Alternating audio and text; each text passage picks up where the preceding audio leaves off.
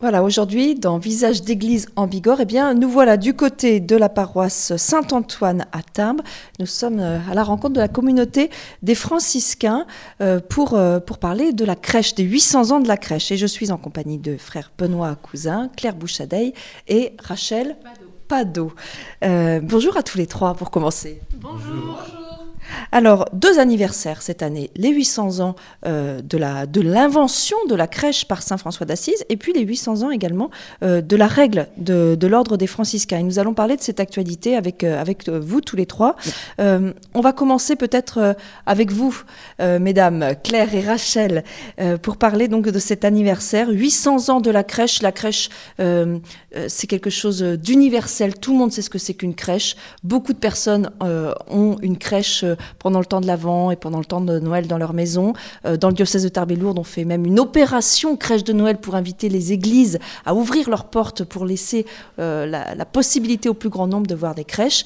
Euh, et parfois, on oublie que c'est Saint François d'Assise qui a inventé la crèche. Alors racontez-nous cette histoire. Claire Bouchadeille, pour commencer. Bah alors on est en 1223, du coup, et on est trois ans avant la mort de François. Euh, et donc, euh, François avait un, cher ami à lui qui s'appelle euh, Jean. Et, donc qui était un noble, mais que, François affectionnait particulièrement parce que il était noble, mais il faisait pas trop attention à son, à son statut et, et, enfin tout ça, au statut qu'il avait, ouais. Et, donc François aimait beaucoup Jean. Et euh, a priori, je pense que Jean était de, Greccio, donc un village euh, qui se situe pas très loin d'Assise. Et hum, François euh, demande, à, Jean d'aller préparer le jour du Seigneur. Donc bah, ce jour-là, c'est le jour de Noël, à Greccio. il lui demande de faire certains préparatifs donc de, de, préparer un et un bœuf, hein, de, euh, d'appeler, euh, de prévenir les villageois et les frères des, couvents voisins, de prévoir de la paille, etc. Parce qu'en fait, François, qui était très attaché à, l'humilité de, de, Jésus, il était très très touché par deux moments en fait dans la vie du Christ. C'était sa naissance à Bethléem et sa passion parce que c'était les deux moments euh, où, euh, il percevait le, plus, la pauvreté, du Christ. Et donc, euh, il voulait voir de, ses yeux de chair l'enfant Jésus dans la condition dans laquelle il était, dans, la petite étable de Bethléem. Il voulait pouvoir le, contempler et vivre comme s'il y était, je pense. Et voilà, il dit Je veux le voir de mes yeux de chair tel qu'il était, couché dans une mangeoire et dormant sur le foin, entre un bœuf et un âne. Et du coup, euh, ben, la, nuit de Noël arrive et euh, tous les villageois euh, accourent avec des, torches et des bougies, et les frères des, couvents voisins aussi. Et donc, ils passent toute la nuit à veiller dans, cette étable qui est donc une, reconstitution de ce qui s'est passé la nuit de Noël. Et François, il reste toute la nuit à veiller debout euh, devant, euh, devant la, mangeoire. Quoi. Et, hum, et, le matin, sur le, sur le petit matin, euh, ils vont célébrer la messe avec un frère prêtre, parce que du coup, bah, François n'est pas prêtre, il est diacre. Et, et donc, il y a, y a, la messe dans la petite étable. Et c'est après, dans les notes des, des textes, ils, ils expliquent que c'est c'est bon, que c'est valide parce qu'il euh, y, a eu une règle sur l'hôtel portatif, etc. Donc en fait, ils célèbrent sur la mangeoire, dans la, sur la paille euh, de la mangeoire. donc c'est vraiment magnifique en fait. Euh, ils vont assister bah, à Jésus qui descend, qui, fait, qui, se, qui se fait chair sur la paille de la mangeoire, quoi, dans l'hostie. Donc c'est vraiment énorme. Hum, et, en fait, euh, et, puis, François va, chanter l'évangile puisqu'il est, diacre. Et on raconte que quand il, prononçait le, mot euh, Bethléem, il, décrivent que c'est comme s'il y avait un bêlement d'agneau, Bethléem, comme ça. Et puis que quand il disait aussi le nom de Jésus, il, se passait les lèvres sur la langue tellement il, il, dégustait en fait ce nom, ce nom délicieux quoi. En fait, c'est une vraie catéchèse. Cette, cette, première crèche est une vraie catéchèse pour, François et puis pour toutes les personnes qui, étaient présentes. Oui, ouais, ouais, parce que c'est vraiment le triomphe de, la pauvreté du Christ, en fait. Et hum, il y a un autre miracle euh, qui a eu lieu, euh, c'est que après ils ont distribué en fait ce foin sur lequel la messe avait été célébrée, ils ont distribué euh, pour les, paysans et tout, pour les, animaux qui étaient malades. Et donc tous les animaux qui en mangeaient étaient guéris. Et après, ils ont étendu ça un peu aux femmes enceintes aussi, les femmes qui accouchaient, qui étaient dans des grandes difficultés d'accouchement elles en prenaient quelques brins dans la main et, euh, et l'accouchement se passait bien. Et il y a un autre miracle aussi, c'est que le fameux Jean, enfin il n'est pas nommé là, mais euh, on, déduit que c'est lui. Euh, pendant la pendant la nuit de veille hein, ou pendant la messe, je sais, non pendant la nuit de veille, je crois, il voit, il a une vision de d'un enfant dans la dans la mangeoire, mais qui est immobile et quand euh, il voit François s'approcher de, l'enfant, euh, c'est comme si l'enfant prend vie en fait. Et donc ils disent dans, dans les écrits, c'est Thomas de Celano qui, raconte, euh, bah, je vais vous lire la phrase. L'enfant Jésus était de fait endormi dans l'oubli au fond de bien des cœurs jusqu'au jour où, par son serviteur François, son souvenir fut ranimé et imprimé de façon indélébile dans les mémoires cette crèche donc, qui a vu le, jour il y a 800 ans. Euh, c'est devenu une tradition maintenant, petit à petit, à partir de, ce jour-là, voilà, euh, tout le monde a pris l'habitude de, constituer sa crèche. Alors, on, peut même dire que, à tel point que ça suscite même des débats aujourd'hui. Est-ce qu'il faut faire la crèche? Est-ce que, est-ce que euh, on a le droit de faire des crèches dans des lieux publics? Alors, c'est peut-être important de, le dire aussi, ce contexte-là. on voit l'attachement quand même, l'attachement presque même populaire à, cette, euh, à, ce moment, à cette tradition. Euh, qu'est-ce que vous, vous en pensez, euh, Claire et Rachel? Comment vous le vivez, ce temps de l'Avent et puis ce temps de Noël où vous avez la crèche? Comment vous la constituez avec, Dans quel état d'esprit Quel cœur vous mettez à, la confection de cette crèche? Rachel Alors, déjà pour le temps de l'Avent, j'aime bien me blottir dans le sein de Marie comme Jésus. Je trouve que c'est Marie qui nous prépare à la venue de son enfant. Et donc, euh, de me rapprocher d'elle par les textes de la visitation, par exemple, dans l'Évangile, ça me permet de rentrer un peu plus dans ce mystère, dans cette attente, dans ce désir que le roi de l'univers vienne, que notre sauveur vienne. Et, euh, comment préparer cette crèche? Eh ben, c'est fou, mais euh, ce miracle-là de, de l'homme, de Dieu qui devient homme à travers un bébé, c'est difficilement saisissable, difficilement entendable mais en fait, on a à accueillir avec humilité, je pense, avec simplicité humilité, euh, ce, ce, Dieu qui se fait tout petit, si fragile. Comment un bébé peut-il sauver le monde? En soi, on pourrait se demander. Mais voilà, c'est l'humilité de Dieu et euh, je pense que nos yeux de chair, notre humanité a besoin de concrétiser et de voir ce miracle à travers donc les crèches qu'on met un peu partout à Noël.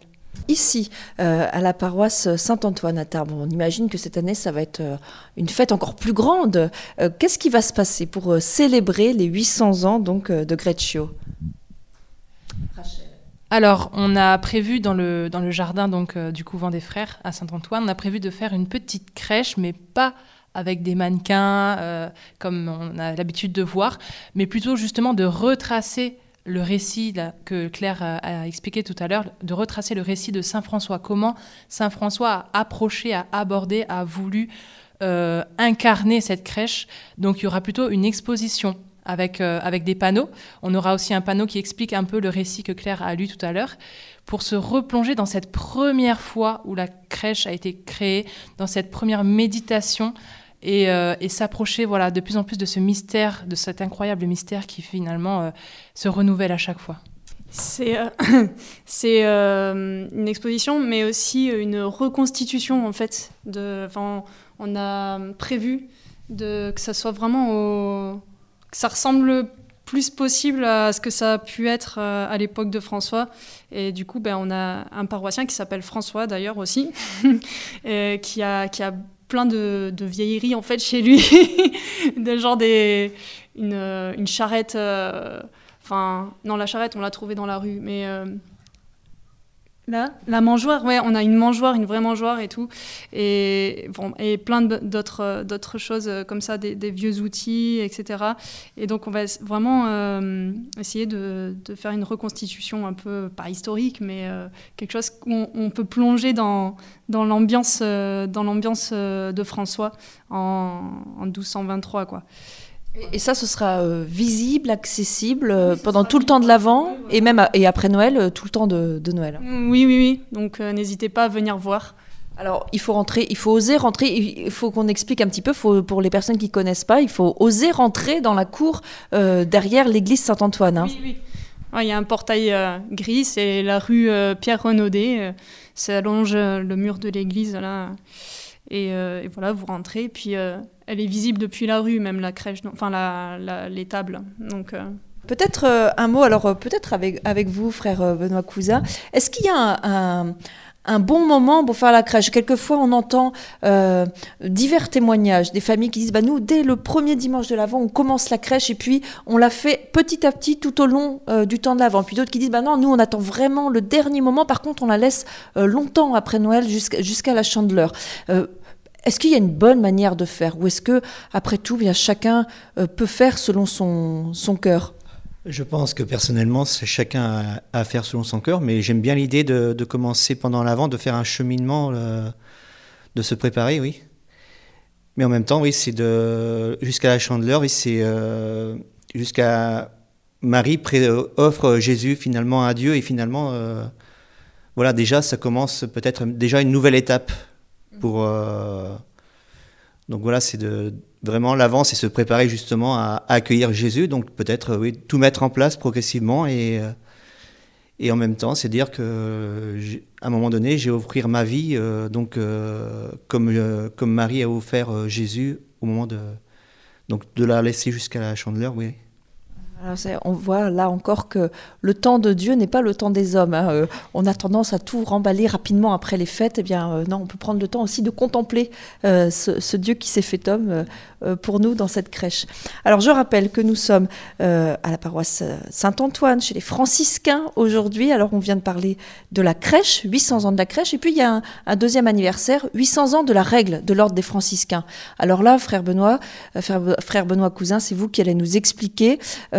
Qu'est-ce qu'on célèbre exactement quand on célèbre une règle et en quoi ça peut euh, euh, susciter l'intérêt, la curiosité du, grand public? En fait, quand François fonde cette nouvelle fraternité, c'est quelque chose de nouveau pour l'Église. À un moment où l'Église, justement, est réticente. En 1215, le pape avait décidé qu'il n'y aurait plus de nouveaux ordres religieux parce qu'à cette époque-là, il y avait beaucoup d'hérésies qui étaient nées. Et donc, en 1209, François était venu voir pour euh, demander au pape ce qu'il devait faire, parce qu'il n'a pas prévu de fonder d'ordre. Et il voit des frères, alors qu'il veut faire euh, la pénitence individuelle, il voit des frères le rejoindre. Et il a l'intuition, justement, de qu'il y a quelque chose à... Il se sent responsable de ses frères. Et donc, il va demander au pape ce qu'il doit faire. Donc, le pape, dans un premier temps, il va approuver cette règle. Et donc la nouveauté, c'est que euh, à l'époque, il y avait seulement des, euh, prêtres euh, dans les paroisses et autrement des religieux qui étaient retirés, comme les, bénédictins. Alors que ces frères ont décidé de justement de vivre dans le monde, de témoigner là où ils sont. Et finalement, ça bouleverse l'Église. Mais ce qui bouleverse aussi le pape, c'est que François lui fait une entière confiance. Et en 1223, euh, François est un peu en crise parce qu'il euh, voit que son ordre ne, suit pas ses inspirations. Et François va justement accepter de se mettre sur le regard de l'Église, de comprendre que euh, son intuition a besoin d'être vérifiée par ceux qu'ils ont déjà vécu. Alors ça c'est important parce que François n'était pas un électron libre il faisait, enfin, euh, il a beaucoup de, liberté. On sent un homme libre, mais pas un électron libre euh, euh, complètement en dehors des clous. Il, veut rester fidèle à l'Église. C'est ça, oui. Son souci, c'est toujours d'être éclairé par l'Église, d'être confirmé. D'ailleurs, il avait, dès le départ, il a demandé au pape qu'il y ait un, cardinal protecteur pour, pour justement guider cette fraternité. Et donc, comme je dis là, il est en crise. Donc, il va accepter que ce qu'il a, ce qu'il pense être ses intuitions, elles soient révisées, enfin écoutées, mais en même temps, justement, que soumises au regard de, de l'Église. Et celui qui va l'accompagner, c'est celui c'est le cardinal Golin, celui qui va le canoniser deux ans plus tard, après sa mort, deux ans après sa mort.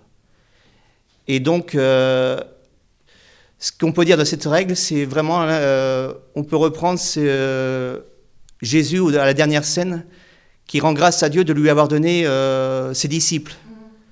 Parce que finalement, c'est vraiment cet esprit de fraternité. Dans cette règle, on, insiste beaucoup sur la, charité fraternelle, justement au niveau aussi euh, la conscience que chacun de nous est, faible, donc euh, toujours la bienveillance entre les frères lorsqu'ils chutent, et aussi euh, savoir s'émerveiller. quand, on lui quand on demande à François quel est le frère parfait, il va prendre une qualité de chaque frère en fait, on voit bien que cette règle, euh, elle, est, euh, elle est pour les, frères franciscains, mais euh, elle peut aussi être une règle de vie pour, pour chacun. D'ailleurs, donc il y a justement, il y a des il y a eu le, tiers ordre, l'ordre franciscain séculier qu'on appelle maintenant aujourd'hui, où justement des laïcs ont décidé de, témoigner dans leur état de vie. parmi des, donc il y avait aussi bien des, prêtres, prêtres diocésains comme le Saint Curé d'Ars, qui était tiers franciscain, et aussi donc euh, des, laïcs. Euh, il y a différentes, euh, il y a même des, saints laïcs qui sont déjà qui sont canonisés. François n'avait aucun projet de fonder d'ordre religieux et il y a trois ordres religieux qui vont naître de sa, de sa conversion. Comme l'a dit frère Benoît, il n'avait pas du tout l'intention de créer un ordre. Il a juste considéré les, frères qui arrivaient, qui arrivaient par centaines autour de lui et il s'est laissé, euh, s'est laissé faire par, euh, par cet appel qu'il voyait euh, naître jour après jour, je pense. Et puis, il faut savoir aussi que, la création de l'ordre, elle est passée par un, long, une lourde croix pour François, parce que, comme l'a dit frère Benoît, il voyait que, les frères ne suivaient pas l'intention première. Euh, son intuition de, vraiment être euh, d'avoir une pauvreté vraiment radicale, radicale, quoi. Et, et, les, frères, euh, voyant le nombre s'accroître, commençaient à s'organiser comme un, comme un couvent. Et c'est pas du tout ce qu'il voulait, lui. C'est pas du tout ce qu'il voulait. Et pourtant, bah, il a fait confiance au Seigneur en vraiment, bah, en allant jusqu'au bout de ce qu'il était lui, c'est-à-dire un pauvre. Et du coup, il, il s'est dépossédé même de son, de sa vision qu'il avait pour, pour, cette fraternité. Voilà, et eh bien merci beaucoup à tous les trois. Donc on rappelle qu'à partir euh, du premier dimanche de l'Avent, donc le, 3 décembre, dimanche 3 décembre, on pourra euh, venir dans la cour de la paroisse Saint-Antoine à Tarbes, boulevard Renaudé, euh, pour, pour contempler, vraiment contempler cette, cette crèche, cette, donc, cette exposition, mais enfin, qui est, qui est une catéchèse. On vous laisse la surprise de ce qu'il y a sur les panneaux. Voilà, alors on nous laisse la surprise. Alors il faut passer, on peut même passer plusieurs fois. C'est pas à lire, c'est pas les expositions euh, où il faut lire euh, beaucoup des trucs. C'est observer et contempler. Voilà. Alors, euh, n'hésitez pas à venir, c'est vraiment une, une belle façon de, de, de, contempler cette, cette crèche et de, de, vivre cette catéchèse pendant tout le temps de l'Avent. Et puis, très important, pour célébrer les 800 ans de la règle euh, de l'ordre des franciscains, il y a une indulgence qui est accordée. Ça, il faut absolument en parler, frère Benoît, pour finir. Qui est accordée à partir du, 8 décembre jusqu'au 2 février. il faut, se rappeler que, Saint François était le premier euh, saint à demander euh, l'indulgence plénière du pape, notamment pour le, pardon d'Assise, pour l'église de Sainte-Marie des Anges à la portion cul à Assise, où justement c'était une église qui était toute dévouée à Marie, et euh, justement, euh, euh, Saint François d'Assise avait compris que se confier à Marie, c'était vraiment le meilleur moyen de s'abandonner à Dieu. Et donc, à, cette occasion, donc, on a demandé au pape de, nous accorder une. et donc, ça a été accordé. Donc, dans tous les lieux franciscains, dans toutes les églises tenues par des. l'ordre enfin, par la famille franciscaine, en la visitant, en faisant les, les, les les choses requises, c'est-à-dire la confession, participer à la messe, le, credo, le gloire à Dieu, on peut justement obtenir l'indulgence plénière pour soi ou pour une autre personne qui est décédée. L'indulgence plénière nous lave, euh, redonne une innocence complète à notre âme, la pureté cette indulgence plénière, donc elle est accordée euh, à toutes les personnes qui feront cette, euh, cette démarche dans une église euh, sous la charge pastorale franciscaine, donc dans notre diocèse de Tarbes et Lourdes. cela concerne les, les, églises dont, la, dont vous avez la, charge, c'est-à-dire Saint-Antoine, Saint-Pierre et Saint-Paul dans le quartier Urac à, à Tarbes, et puis l'église Saint-Vincent-de-Paul, hein, c'est bien cela. Ça. Merci beaucoup à tous les trois, frère Benoît Cousin, Claire Bouchadeille, Rachel Pado. Merci pour votre accueil et ben, très bon temps de l'avant à tous les trois.